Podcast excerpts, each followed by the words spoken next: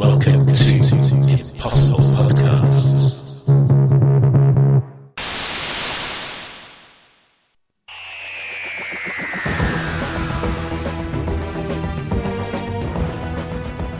Doctor Who, Series 7B, Episode 1 The Bells of St. John.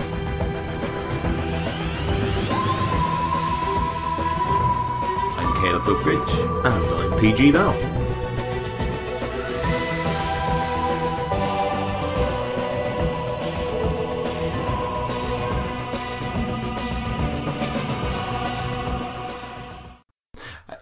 Just me, or is the numbering getting really confusing these days? I think we might almost get away with calling this one season eight. Uh, It's it's been that long because this is se- this is episode technically this is episode seven of series seven. Yes. yeah, okay.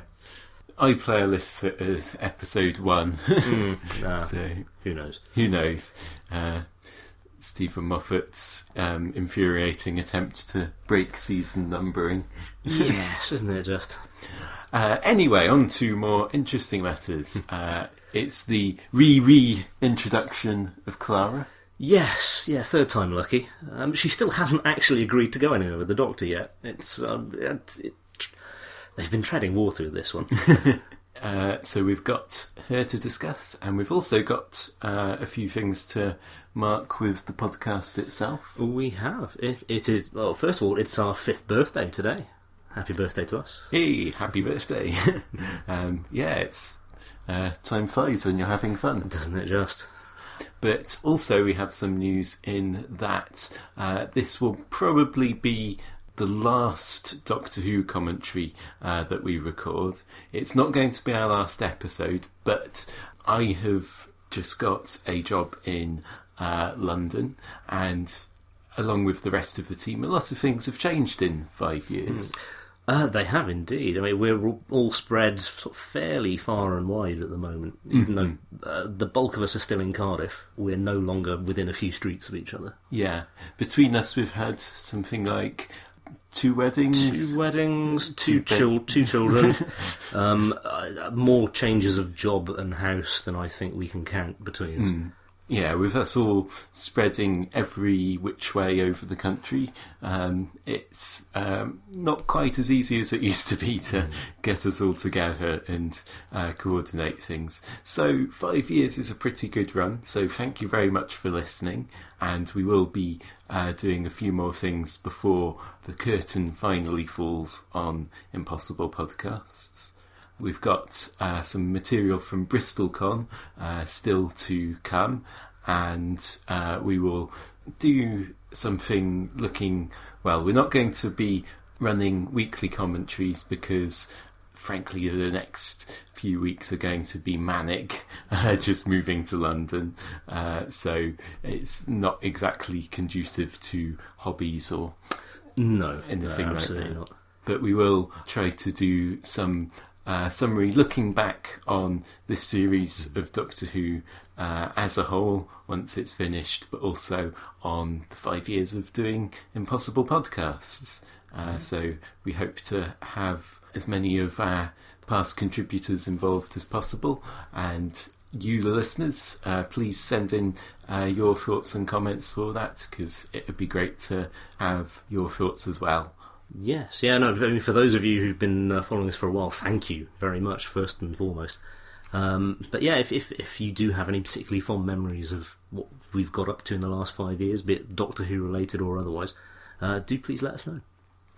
So yes, well, on with the commentary Yes, yes, Uh, to business. to business. The bells of St John. If you're listening along at home, press play now. So we begin with Earth from Space, which is a fairly traditional opening It's, it's practically a Doctor Who trope by now, isn't it? Um, I mean, the ghost of Russell T Davies does loom large over this episode, um, as is so often the case with anything that's set in contemporary Britain. Um, I- we, you've got this rapid cutting between global uh, landmarks and situations. We've had London, we've had Tokyo, we've got bits of Eurostar, San Francisco there. And a talking head on a screen. Mean, that, that's Rusty, Rusty Davies all over, really. Well, there's also the episode, the echo of um, Blink. I thought with Ah, the, that's true. Yes. um, but yeah, it's certainly returning to the contemporary urban Hmm. thing that hasn't that was a staple of the Russell T Davies Yes. era. uh, which Moffat has shied away from by and large, hasn't he? Um, there's also overtones of, um, Sherlock. of Sherlock, of course, with the writing appearing on the screen as it's being typed out, and, and working quite well, I think. Mm, yeah, Uh, this episode is notable in that the production team actually sent someone to Tokyo to pick up some uh, location footage, all right. and I think uh, May actually have sent someone to San Francisco as well. So uh, our first bit of international filming of, of this of this series or semi-series. Now, I've been quite out of the loop as far as uh, Doctor Who um, fandom uh, and spoilers goes uh, the last couple of months. But it was really nice um, coming into it uh, with a fairly blank slate, not knowing, um, uh, coming in completely spoiler free. Because uh, in the past, uh, I've often picked up lots of bits and pieces uh, just from being online and uh, seeing all the things, but I uh, hadn't even watched the clips from the episode on the Ah. official site. No, I'd, I'd seen the prequel that Yes, was released on I BBC that. iPlayer yeah, about a week beforehand. But uh, no, not not through any sort of intent on my part, but I'd, I'd been more or less spoiler free as well. I simply haven't um, had the time to go looking for anything. Yeah, um, but yeah, it- it's it's nice, and then you get the. Um, surprise of oh 1207 wasn't expecting that Hmm.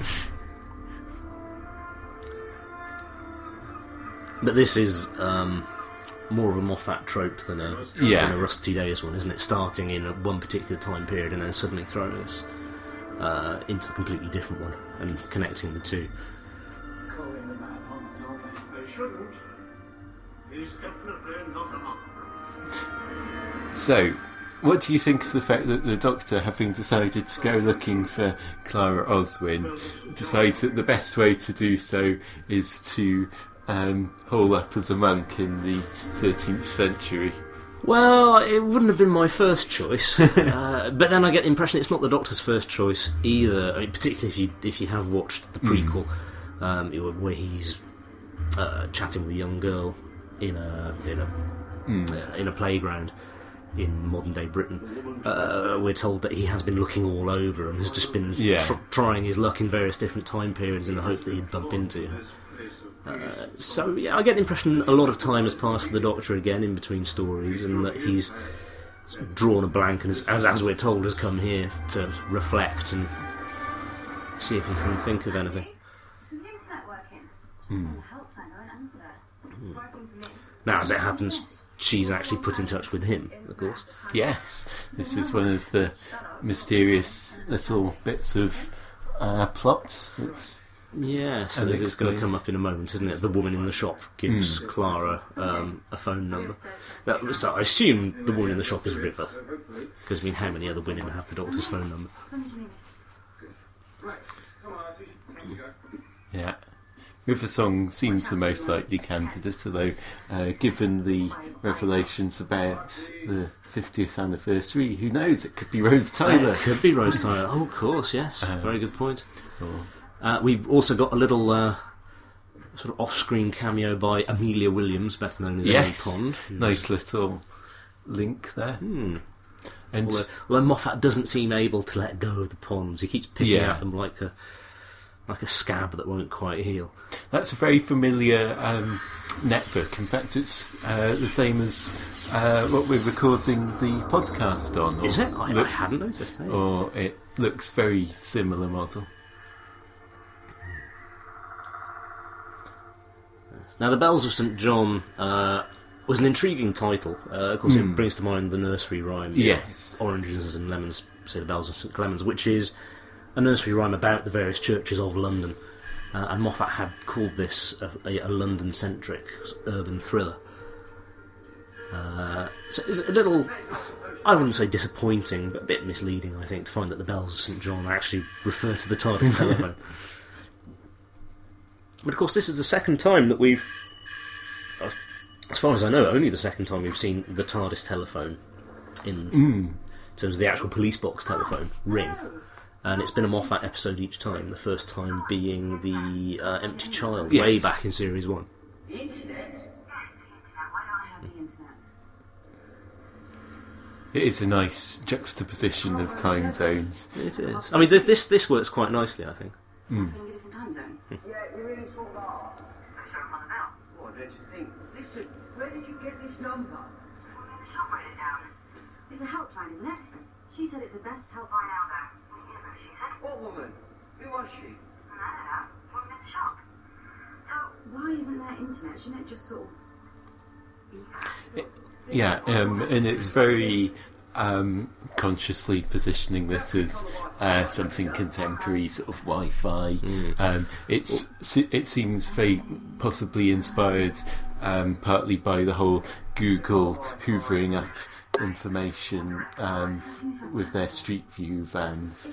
Ah, yes. Um, it also borrows more than a little from the Idiot's Lantern in series two, in which tele- you know, televisions were stealing people's faces.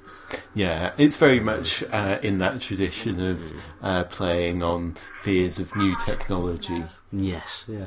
Uh, although I- I get the impression it might be Moffat's fears of, or you know, general ignorance of new technology, because the way in which um, Clara is written, you get the impression she's never had any problem with the internet before ever. and she's like, "Why don't I have the internet? Shouldn't it just be there?" Well, yes, unless you've ever had a connection problem at any point in the past. type it wrong? It's throwing me out again. What do I do?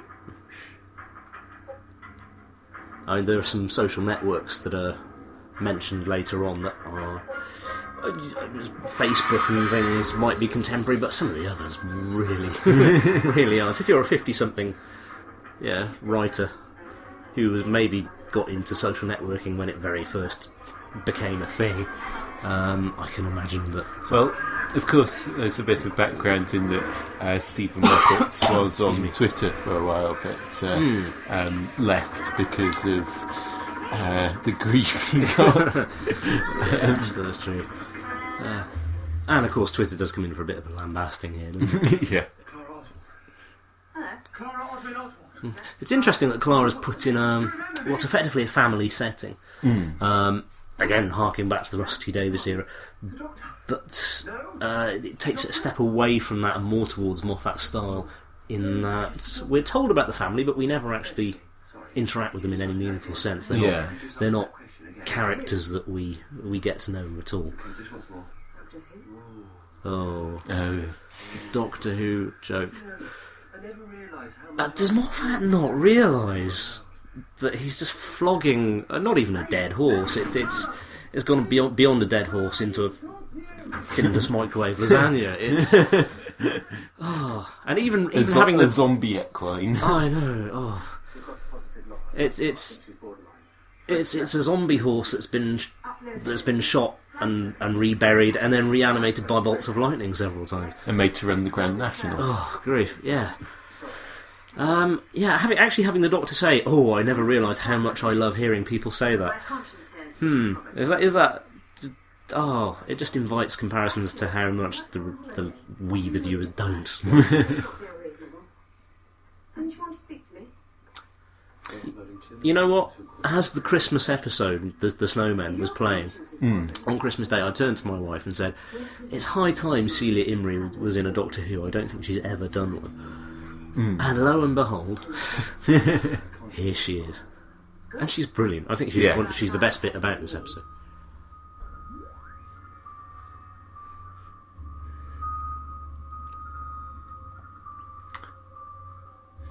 Nice view of London out the window. Hmm. Because you changed your mind.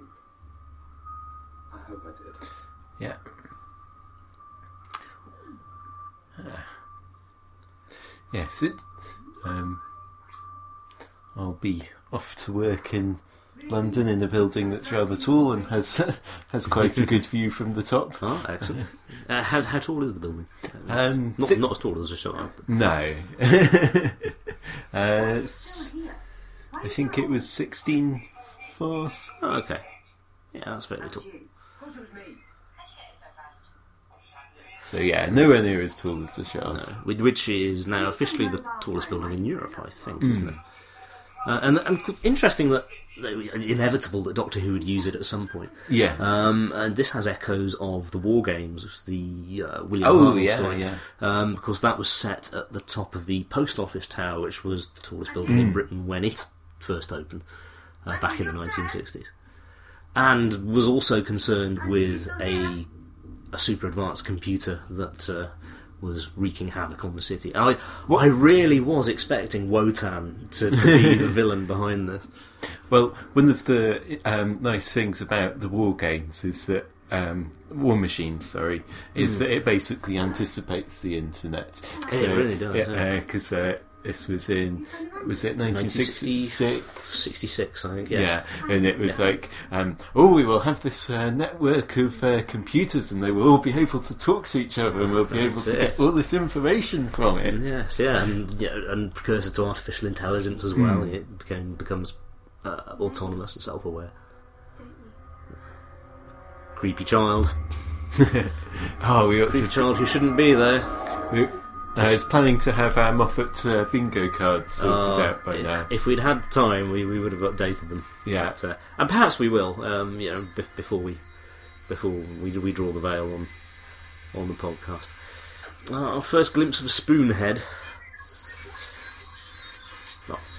which aren't actually uh, referenced by name Hmm. in the episode. Thank goodness, because spoonhead it really isn't the best name for a villain.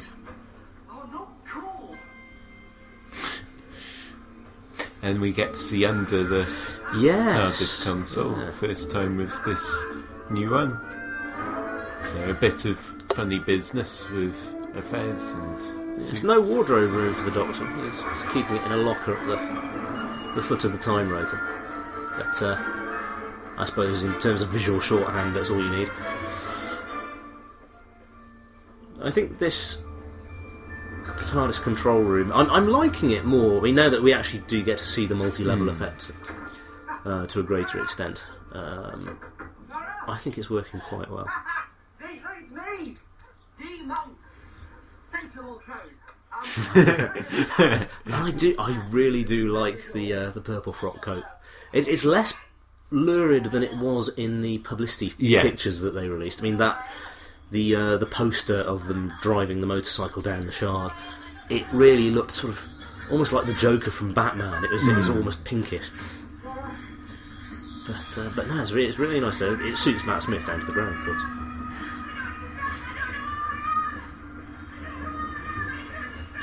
Oh dear. and that's just like the um, the Sentinel, the nodes from Silence in the Library, where people are effectively uploaded into the library network, and their faces appear in those Yeah. strange revolving things.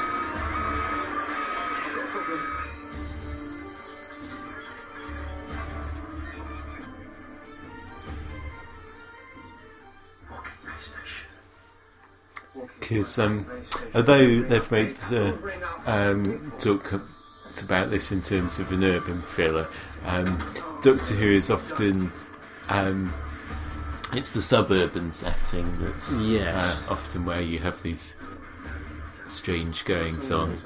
I, I think the best urban thriller that uh, Doctor Who's actually done has been. Is it The Sound of Drums? Oh yeah, Where, where they go on the run when the Master's of the Prime Minister.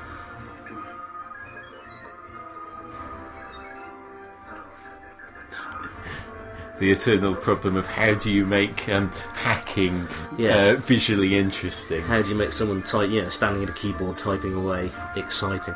Uh, now, they, they've, they've singularly failed in, in things like uh, Rise of the Cybermen and the Age of Steel.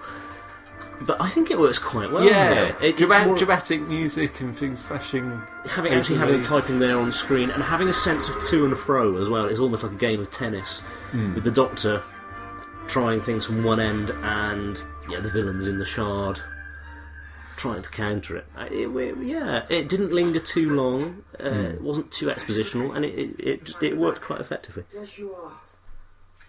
Oh, yes, you are. I think the high watermark of exciting typing still has to be the social network. Yes. How you can make you know people standing at a keyboard for effectively yeah half the movie just typing things in and talking actually thrilling. It it takes a lot of doing. It helps if uh, you're Aaron Sorkin and can write Aaron Sorkin the dialogue. That's true, and if you've got David Fincher directing it. Yes.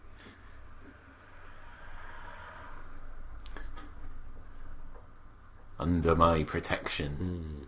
A call back both to uh, the Eleventh Hour um, Yes. and to Uh, the Christmas invasion. Yeah. it is protected. Not just the girl but the planet. Mm, yes. And I liked this. Well, you know, the doctor's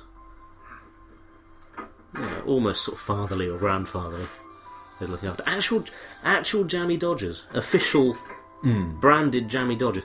Um, this is the thing that another thing that struck me about this episode. There is an awful lot of branding that goes on. We see Google being used, I think, for the first time in Doctor Who, as previously they've the BBC have come up with their own sort of deliberately generic search engine that doesn't infringe on anyone's you know copyright. Um, things like Facebook and Twitter and Bebo and things are are mentioned by name. Do you think there's any significance to certain numbers such as 23 being missed? Oh, was it missed? Yeah. Oh, I hadn't noticed. Um, apparently, her age in this 24 is not the same as her age in The Snowman, where apparently she was 26. Um, there must be. Quite what the significance is, I don't know.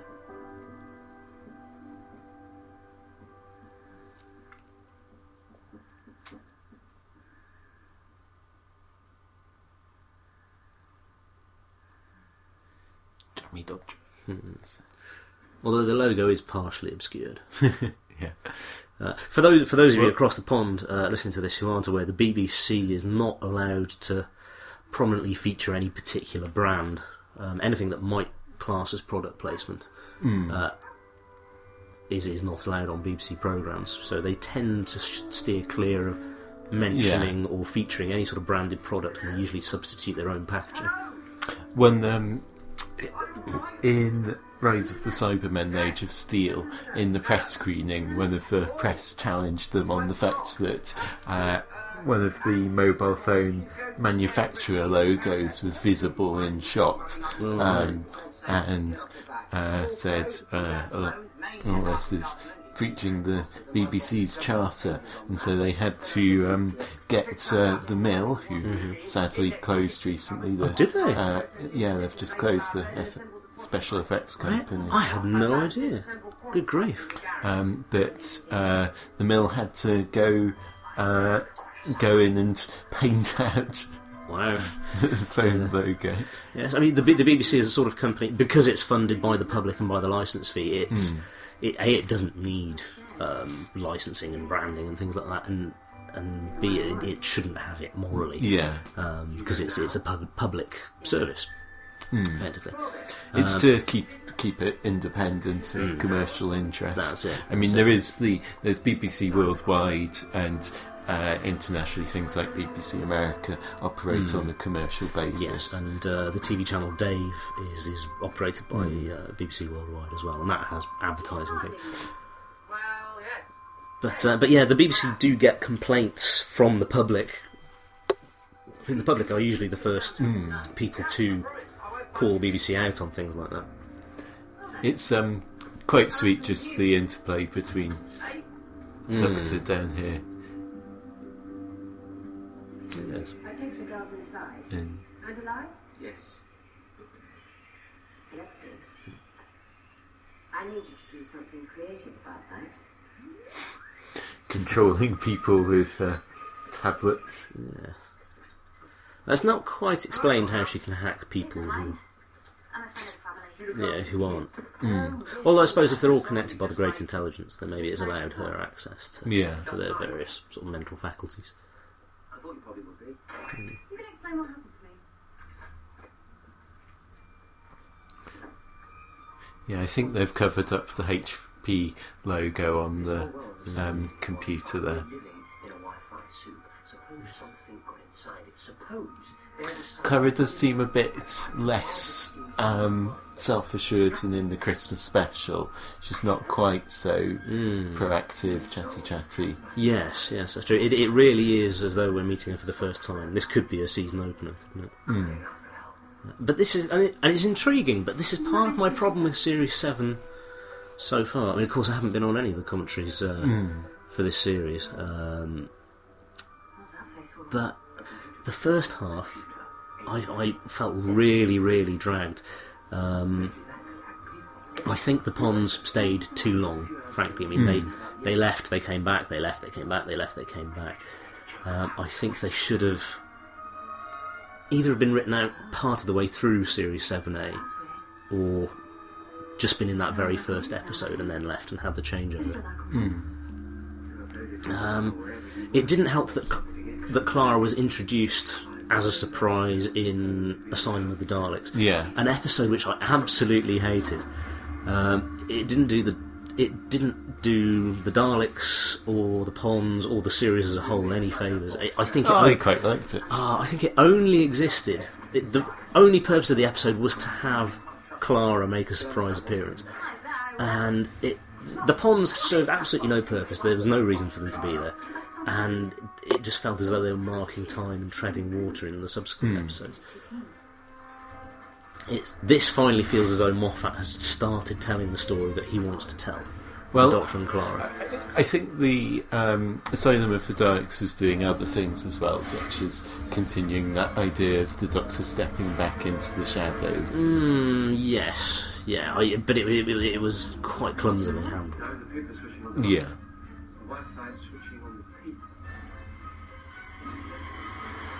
This is quite nice. What is that thing?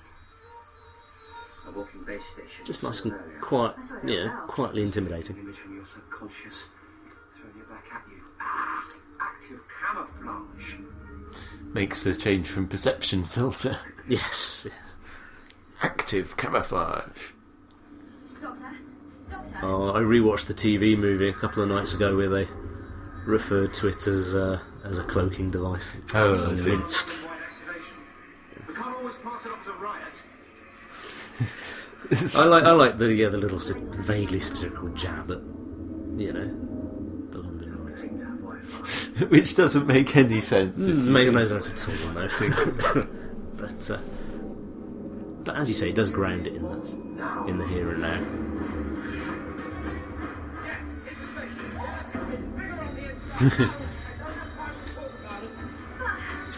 It's a nice way of sort of rushing through the TARDIS uh, introduction, having And the one long tracking shot from out on the street into the control room and back out again.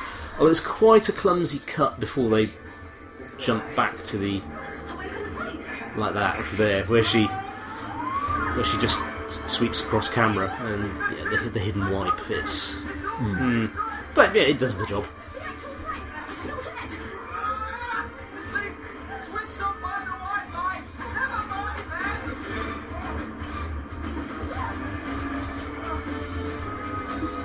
Nice. I, the the um, one thing I do think we have to mention is the TARDIS control room is basically fulfilling what the original um, Ninth Doctor Christopher Eccleston design was supposed to look like.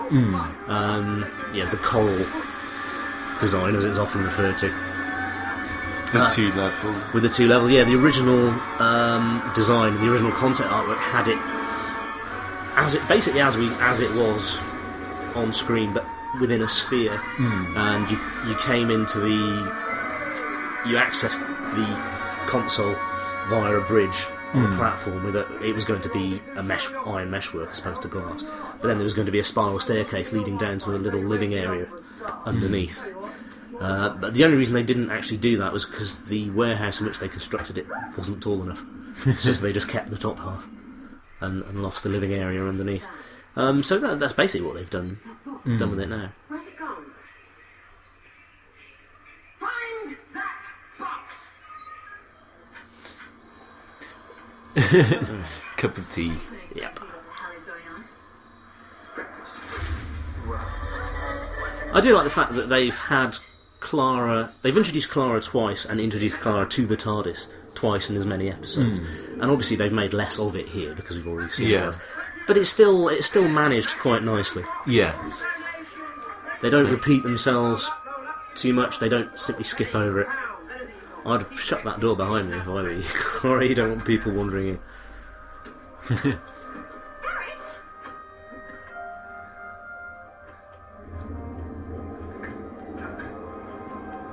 And we've got a bit of corridor running. Yeah, an actual door to another bit of the TARDIS, which is going to come in handy later in the series, of course, because there is an episode called Ah, Journey yes. to the Centre of the TARDIS, which I don't know. I'm looking forward to, but I'm really worried about because I really, really want to see more of the TARDIS, and it sounds like the sort of episode I've always wanted to see. Hmm. But you know, these things are always better in our imaginations than they are on screen. Yeah, well, um, considering last time they did something like that, we got um, the invasion of time with Wow, the yes. hospital corridors um, looping in on themselves. And Moffat has specifically cited that as one of the reasons he wanted to do another episode and do it properly. Why are we on a motorbike? I don't take the TARDIS into battle. Yes, you do. You always have.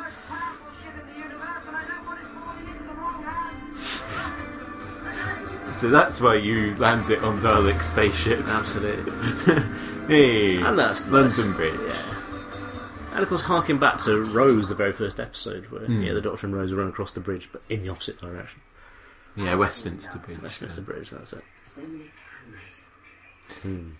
Ah, surveillance. Uh, Yes, although they're not even using official surveillance cameras Yeah. the looks, looks of it. They're somehow hacking into tourists' cameras. spent the whole night looking. Must In- be collected to the cloud. There you go. Of course, and all, increasingly digital cameras are. Um, it's interesting though because I'm I'm I'm writing uh, a novel in, at the moment which is set in contemporary London, uh, and certain plot points rely on the fact that London has one of the biggest networks of surveillance cameras in the world. They, in fact, they think there are more security cameras uh, in London than in the whole of North Korea. Not that anyone's been into North Korea to count them all, but by by uh, Yeah. by most estimates, uh, London is the single most surveilled place on the face of the planet. Ah, notice the shard prominently in shot in Yeah, the background. yeah, you can't miss it. Yeah, and and and some St. Paul's. So it's, it's nice. It's a nice juxtaposition of old and new icons. Sorry. What? What do you what do you make of the Shard as a building? Because it seems to have divided an awful lot of people. Hang on, I need that. I'm- Yeah, well, um, I know that people have um, called, uh, compared it to um, Barad-dûr and sort of Sauron's Mordor. tower. Yeah, pictures uh, photoshopped the flaming eye of Sauron on top of it. Um, yeah, I, I don't know. I've not seen it enough in situ to uh, have a strong opinion. So now I'm heading to London in a few Yes. weeks' time. I'll probably be seeing more of it. Absolutely. It, it does seem to be wildly out of proportion with everything around it. Um, if we had the Lost Souls uh, screaming out Twitter joke, yes. Yes, yes, we have. The sure sign of um, uh, computer expertise is uh, knowing about Twitter. Yes, that struck me as odd. And Clara can only make the joke now that she's sort of accessed all this information about computers from from the great intelligence. That's very strange, and that that smacks of someone who isn't very technically minded trying to write about computers. Yeah. Uh, which is a problem that Russell T Davies suffered from as well. I mean, he, as far as Davies was concerned, computers were magic boxes that made things happen. Or at least as far as storytelling was concerned. Is it a moment, sir? I said, there is not the slightest chance that you can save your little friend. I quite like this little sequence with different people. Yes, it was effectively menacing, wasn't it? I'm speaking. Just using whatever's to hand. She's rather. And the waitress does a very good impression of um, Celia Imrie's mannerisms. Assuming she hasn't been dubbed. You were right, sir. Um, yes. Yes. Fine. Matt Smith is very good. He is. Just the look of.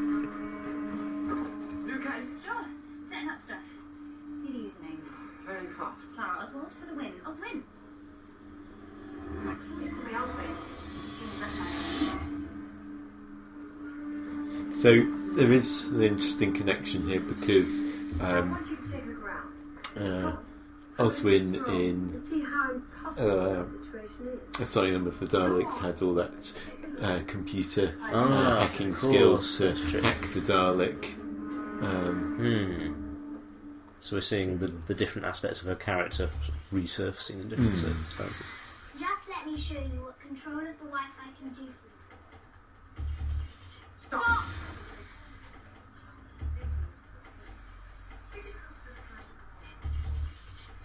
Hmm. I saw what you can do last night. And care. I don't think we really needed all the little binary projections on the people to get the message that they're being controlled by the Wi-Fi. anyone in the Wi-Fi once they've been exposed long enough. So there's one of your walking base stations here, somewhere close. There's always someone close. We've released thousands into the world. They home in on the Wi-Fi like rats sniffing cheese. of course, um, uh, Google are currently developing Google Glass. Yes. Um, I see that there have been um, some some grave concerns about privacy. privacy. And, yeah. yeah, if you've got people with Why you're doing this, um, the people of this al- world will not be always on will not be controlled, uh, they will not be cameras feeding everything back to Google's servers to map the world. Yes. Living And, and apparently, um, buried in the small print of some uh, security bill that was passed in the US Congress a few years ago, but that's only recently come to light. Um, the US security services do have the right to access any uh, information held on US servers um, without you know, notifying relevant parties. But what would be the point of taking mugshots of us lot? And as most of Google's servers are in the US, Who's on Facebook? So yeah, you've got actual social networks, Google plus Flickr, uh, Mm. Foursquare, Twitter. yes, which is the sort of thing that they've, they've traditionally I, avoided. I guess they're hoping that by showing lots of different ones, they Yes, it's, a- it, it, it's, it's almost become a, a cliche, but whenever the BBC mentions any yeah, brand, uh, which they sometimes have to by necessity if it's a particular story that's, that's focused, that involves a particular brand, they usually mention other brands are also available. So, yeah. uh, Although you notice that they uh, quite routinely put Facebook and Twitter um, on. Uh, up on screen, like follow us on Twitter for BBC stuff, Mm, that's uh, true. without saying other social networks are are also, available. are also available. Yes, good point. I did it. I found them. But I suppose if the BBC aren't on them, then you can't follow them on it.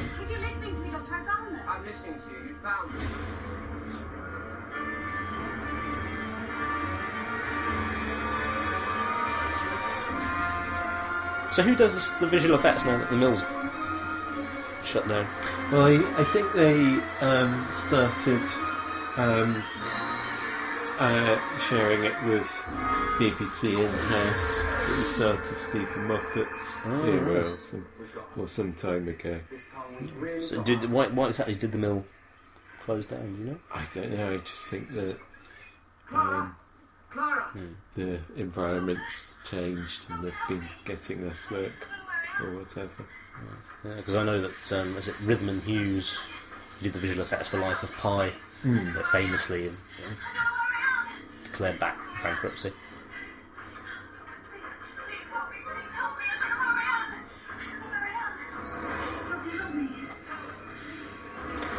I was, yeah. This is very similar to Idiot's Lantern, where you have all the faces trapped in the television.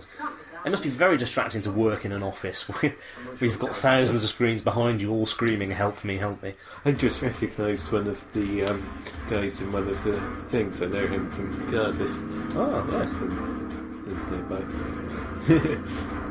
so, yeah. Um, hi, John Dent. Spotted you in shot. Oh, right. Oh, I know John Dent, yes.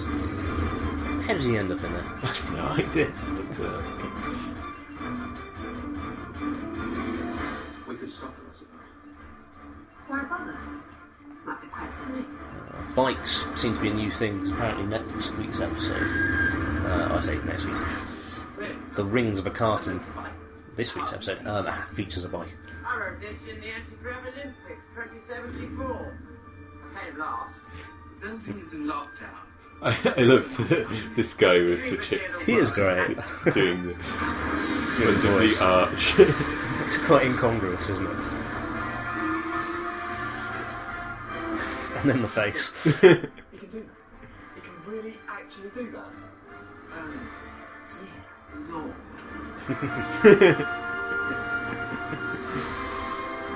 Now, th- this, this scene has had a lot of criticism online. People saying that uh, Doctor Who has now jumped the shark because the Doctor rode a motorcycle at the outside of the shark. I didn't have any problem with it at all. no. I mean, it's no sillier than um, lots of things Doctor Who has done, like flying double decker buses. Uh, Yeah, crash. Yeah, f- almost crashing the space Titanic into Buckingham Palace. An anti gravity bike is par for the course, really. yeah, absolutely. If you're going to pick any, yeah, if you're going to pick a jump the shark moment or jump the shard moment, I suppose you just say. Oh. Oh, sorry. um, this seems a rather odd one to choose. Everyone you trapped in there, you realise what would happen. Yes, those stupid bodies to go home to would be free. A tiny number. Now, it's interesting that the Doctor's ha- happy for the consciousness is trapped just to die without any attempt to uh, rehouse them. You'd think he'd be able to uh, download them onto a space USB stick and upload them to the library or something like Well, that. quite, yeah. I mean, obviously they're lost and they're not sure where they are, but do we know that they're in pain or Well, suffering? or even if they are, surely you could uh, transfer them somewhere better. Hmm, absolutely. If it's good enough for River Song, then. uh, Yeah. Is it ever actually made clear what the Great Intelligence wants with all of these minds in the Wi Fi? It doesn't seem to be consuming them because they're all still there, trapped, as we're told. I think he it is implied that he's feeding on them, Right. but I suspect that the way the great intelligence pops up here, um, I suspect that this might be another thing that pays off further down the line. Right. Which is fully integrated now. We have to download the entire cloud. We can't do that. no, we can't.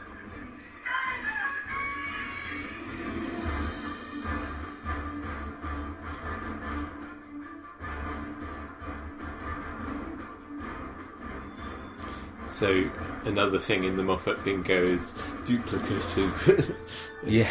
ca- character. Sort of it's a selector all over again. Yeah, isn't it? Do what she says. As an ending goes, I mean, this this was a pretty good one. I mean, it, it actually makes sense. It Yes. uses things that they've established within the story, uh, which isn't always the case with Doctor Who by any means. Um, I do think they skip through it a little quickly, perhaps, but you know, it it does everything it needs to. It's interesting that they use the language of uploading people's souls. Yes. It's slightly more spiritual term than. Uh, Than simply saying consciousness. Yeah. Doctor? Well, it's only the chap at the beginning, is it? I think that you mentioned souls, or is it the Doctor as No well? right to be in this office, and I am demanding that you leave at once. This building is under UNIT's control. What is a unit? Never it. Yay! Well done, UNIT. Uh, who apparently changed uniforms. Unity here. Friends of the Doctor, I presume. Oh, old friends. Very old friends. Then I appear to have failed. which is a slight continuity error because although it was um, Lethbridge Stewart who fought the Great Intelligence before, it was only after the uh, incident with the Yetis on the Underground that UNIT was formed. Because it's um, the invasion, the Cyberman Ah, of story, course. which is UNIT's first That's true. appearance. Although presumably, we, we, I, I get the impression that the Great Intelligence has been sort of skulking around Earth Hmm. all this time, just sort of And wa- fact- watching and waiting. And in fact, there are um, story, spin-off stories that um, have involved him. So uh, there was a fan video downtime that involved Ah, uh, yes. And the Great Intelligence, which I think was also published as a Virgin uh, Books novel. Right. Yes, no, I've always meant to get get around to watching Downtime, and I never have. Toilets. I'm going to fix the toilets, the gents. I did like this the little revelation that all these people were just sort of random passers-by that had been grabbed by the Great Intelligence and repurposed.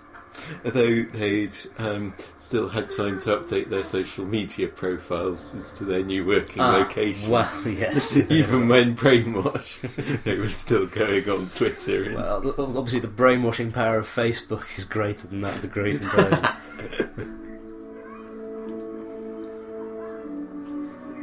but it's nice that, I mean, traditionally in Doctor Who, particularly in the new series, the villain and the villain's agenda has been the ongoing mystery. Um, and of course, now that we've got Clara being the, the ongoing thread and the, and the Yeah. mystery of the series, um, it's good that Answer my question. Moffat is being quite straightforward with the villain. Yeah, it's the Great Intelligence again. He's going to be the big bad, and yeah, it's he's he's got the face and voice of Richard E. Grant, which is terrific. I came to stay for a week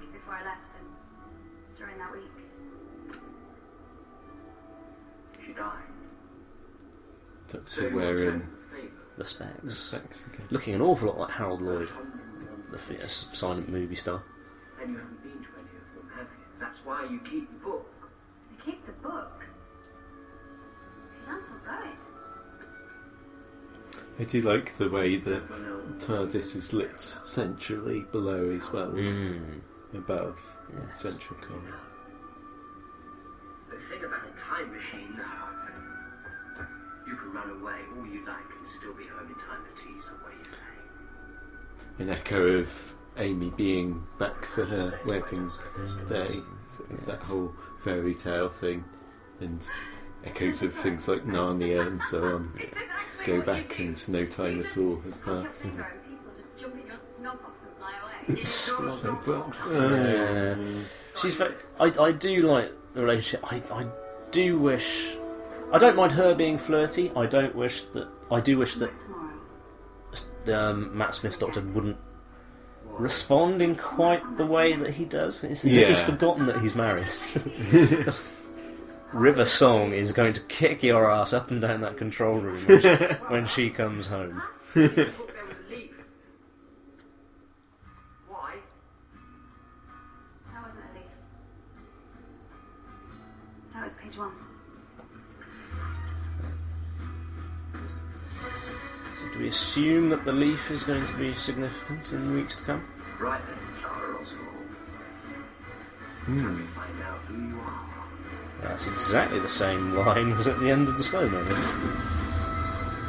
Well, I think they might have included that in the trailer at the end of the Snowman. That uh, so it wasn't quite. So it was included. Something else. Back at town. Can we see it? Close. You okay? This is Moffat's version of the end of the world, isn't it? Big, alien rich, epic, far future That's supposed to happen. Yeah. sci-fi. I'm looking forward to that. It's nice when uh, Doctor Who does proper space aliens, space opera. Now, I still think that that mummy in the glass case is a some form of draconian. I'll have to s- we'll have to see if I'm right. Yeah, I enjoyed that. I thought um, I'm still I'm not entirely sold on the ongoing mystery of who Clara is. Uh, no. I, I, but then again, I, I, I think it's partly because they've dragged it out a little Yes. bit too long. I mean, we spent the whole of the first half of the series sort of focusing on who was Clara going to be, what was her significance, and you know they, they left us sort of hanging for, for six weeks while they trotted out the, the Ponds sort of Mm. farewell tour. But now that we're here, now that yeah, the momentum has, has has started to gather, I think we're in the midst of the story that Moffat really wants to tell. Yeah. Uh, I think it's, it promises to be good. Yeah, I think it, it'd have sped things up if um, they'd have kept. Well, I'd have preferred it if we'd had Victorian Clara um, as a companion, Mm. because it would have also been nice to have a companion who wasn't from uh, the present day. Yes, Now- yes, that's true. Obviously, that would mess around with how the Christmas special was structured, and it's sort of obviously been planned this way. So we'll have to wait and see how it pays off and so on. But yeah, it has felt like it's a long time in getting going with Clara as a companion. So Yeah. hopefully, now that we get into that and the series, she begins as a companion proper, Hmm. then uh, we can uh, enjoy that. It seems to. I mean, her arrival, uh, yeah, her, her permanent status now as as companion, seems to have moved this series away from the standalone mini movies that um, uh, that sort of really marked Series Seven A, didn't they? Hmm. Um, even to the extent that they, they did movie style posters for each episode. Well, they've done those for some of.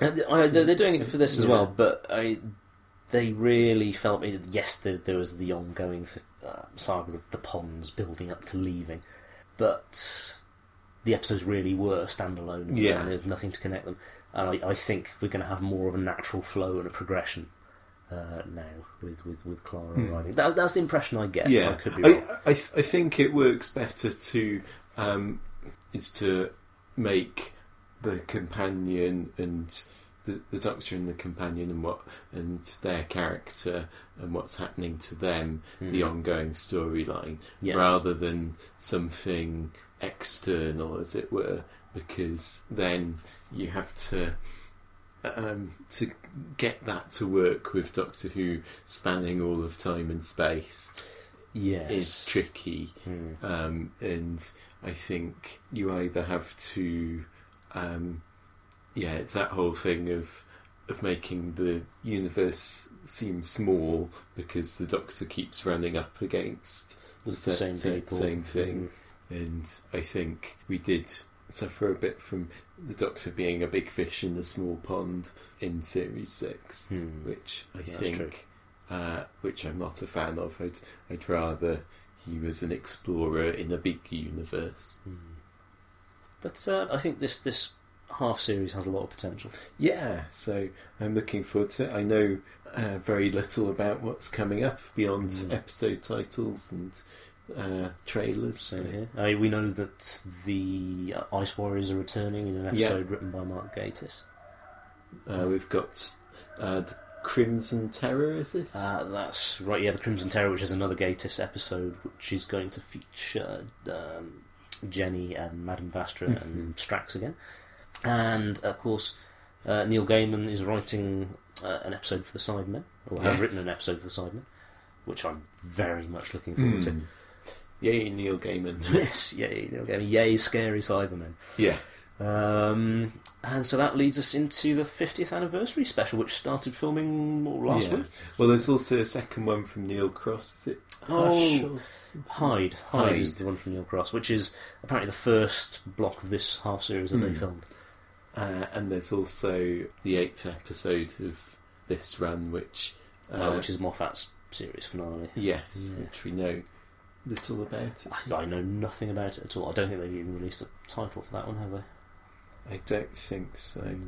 No, if, if, if we're if, if we're wrong, I'm Yeah, sure, if- sure I'm someone, su- I'm someone sure, will email us. Sure, there are better Please do. informed people than us uh, who have Mhm. been keeping their ears to the ground Yeah. and to the rumour mills of the interwebs.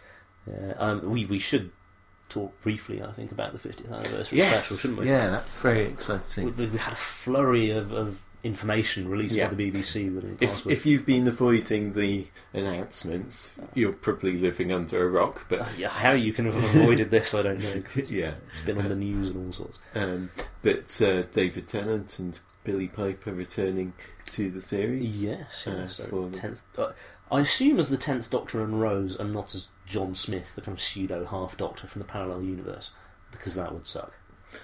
Yeah, I don't know. Um, like, mm, I assume they're going to be taken. It's it is going to be the actual Tenth Doctor and Rose taken out of time and transported to to uh, or to the Eleventh Doctor's time, or vice versa. Yeah, an, an, adventure they had that we didn't see. yes, Um, and of course, the Zygons are returning, yes, uh, looking um, uh, looking chunkier than they did yeah. previously. similar, but a bit. Hmm, a little less organic, it must be said. But then uh, we haven't seen them sort of properly Yeah, lit and on it- screen yet. It, it was very much sort of in full daylight. Yeah, yeah. Sort of someone standing in the costume Hmm. may well look more effective. Doctor Who, it must be said, has not been great when it comes to releasing initial publicity shots of, No. of its monster redesigns. Uh, they had the problem with the Cybermen way back in Series 2. They did it again with the Sontarans in Series 4. So, Yeah, I think it's partly the rush to get something out before they're Hmm. snapped. Th- They had, Um, I think, they had already been photographed by, uh, is it the Silver Cloak? You know, the the group, Yeah. of, group of fans who tend to follow the production team around and take take photos. Um, so I, th- I think the production team must have made the decision before going out filming that day. We're Hmm. going to make a, an official announcement and get it out there quick Yeah, so that they can control it. Um, John Hurt, of course, Yes. actor of, of some, some great standing, is going to be in the, the 50th anniversary special. so who will he be playing? We wonder. I well, I really don't know. It's interesting. It wouldn't surprise me if um, uh, he turns out to be a Time Lord of some description or Hmm. other. It's if you're going to do something drawing on Doctor Who's mythology and on the Time Lords and Hmm. so on, then the 50th anniversary is a good time to do so. And as with having uh, Sir Der- Derek Jacobi as uh, Professor Yana the Master and Hmm. John Simm, if you're going to uh, have uh, the Master or some other character like that uh, back. Um, uh, Timothy Dalton as Rassilon, Yes. uh, you're going to get someone with some acting chops. To, Yeah, someone, someone with some clout and some gravitas. Yeah, and I can see him making a very good time with it, actually.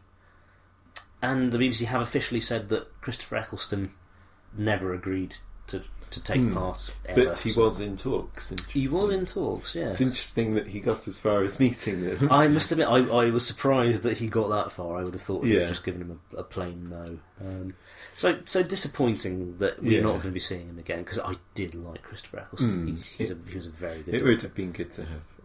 him. Um, and apparently, none of the other doctors, at least not on screen, I have heard a rumour, not substantiated by anything, that they will be providing voiceovers for various Hmm. parts of the 50th anniversary special, which would be a very handy way of getting around the problem of them having aged considerably. Yeah, And you know, it would allow them to have a presence without stopping the story and having everyone pointing and going, "Ooh, look, it's Colin Baker. Ooh, look, it's Paul McGann." and they could uh, find audio clips of the older Doctors. Absolutely, yes. because um, for the 40th anniversary, um, they had something similar with Big Finish's Stories of Greyus, Ah, where you had um, in the TARDIS echoes of different Doctors, of Mm. the older Doctors, and they'd got um, they'd unearthed some. Uh,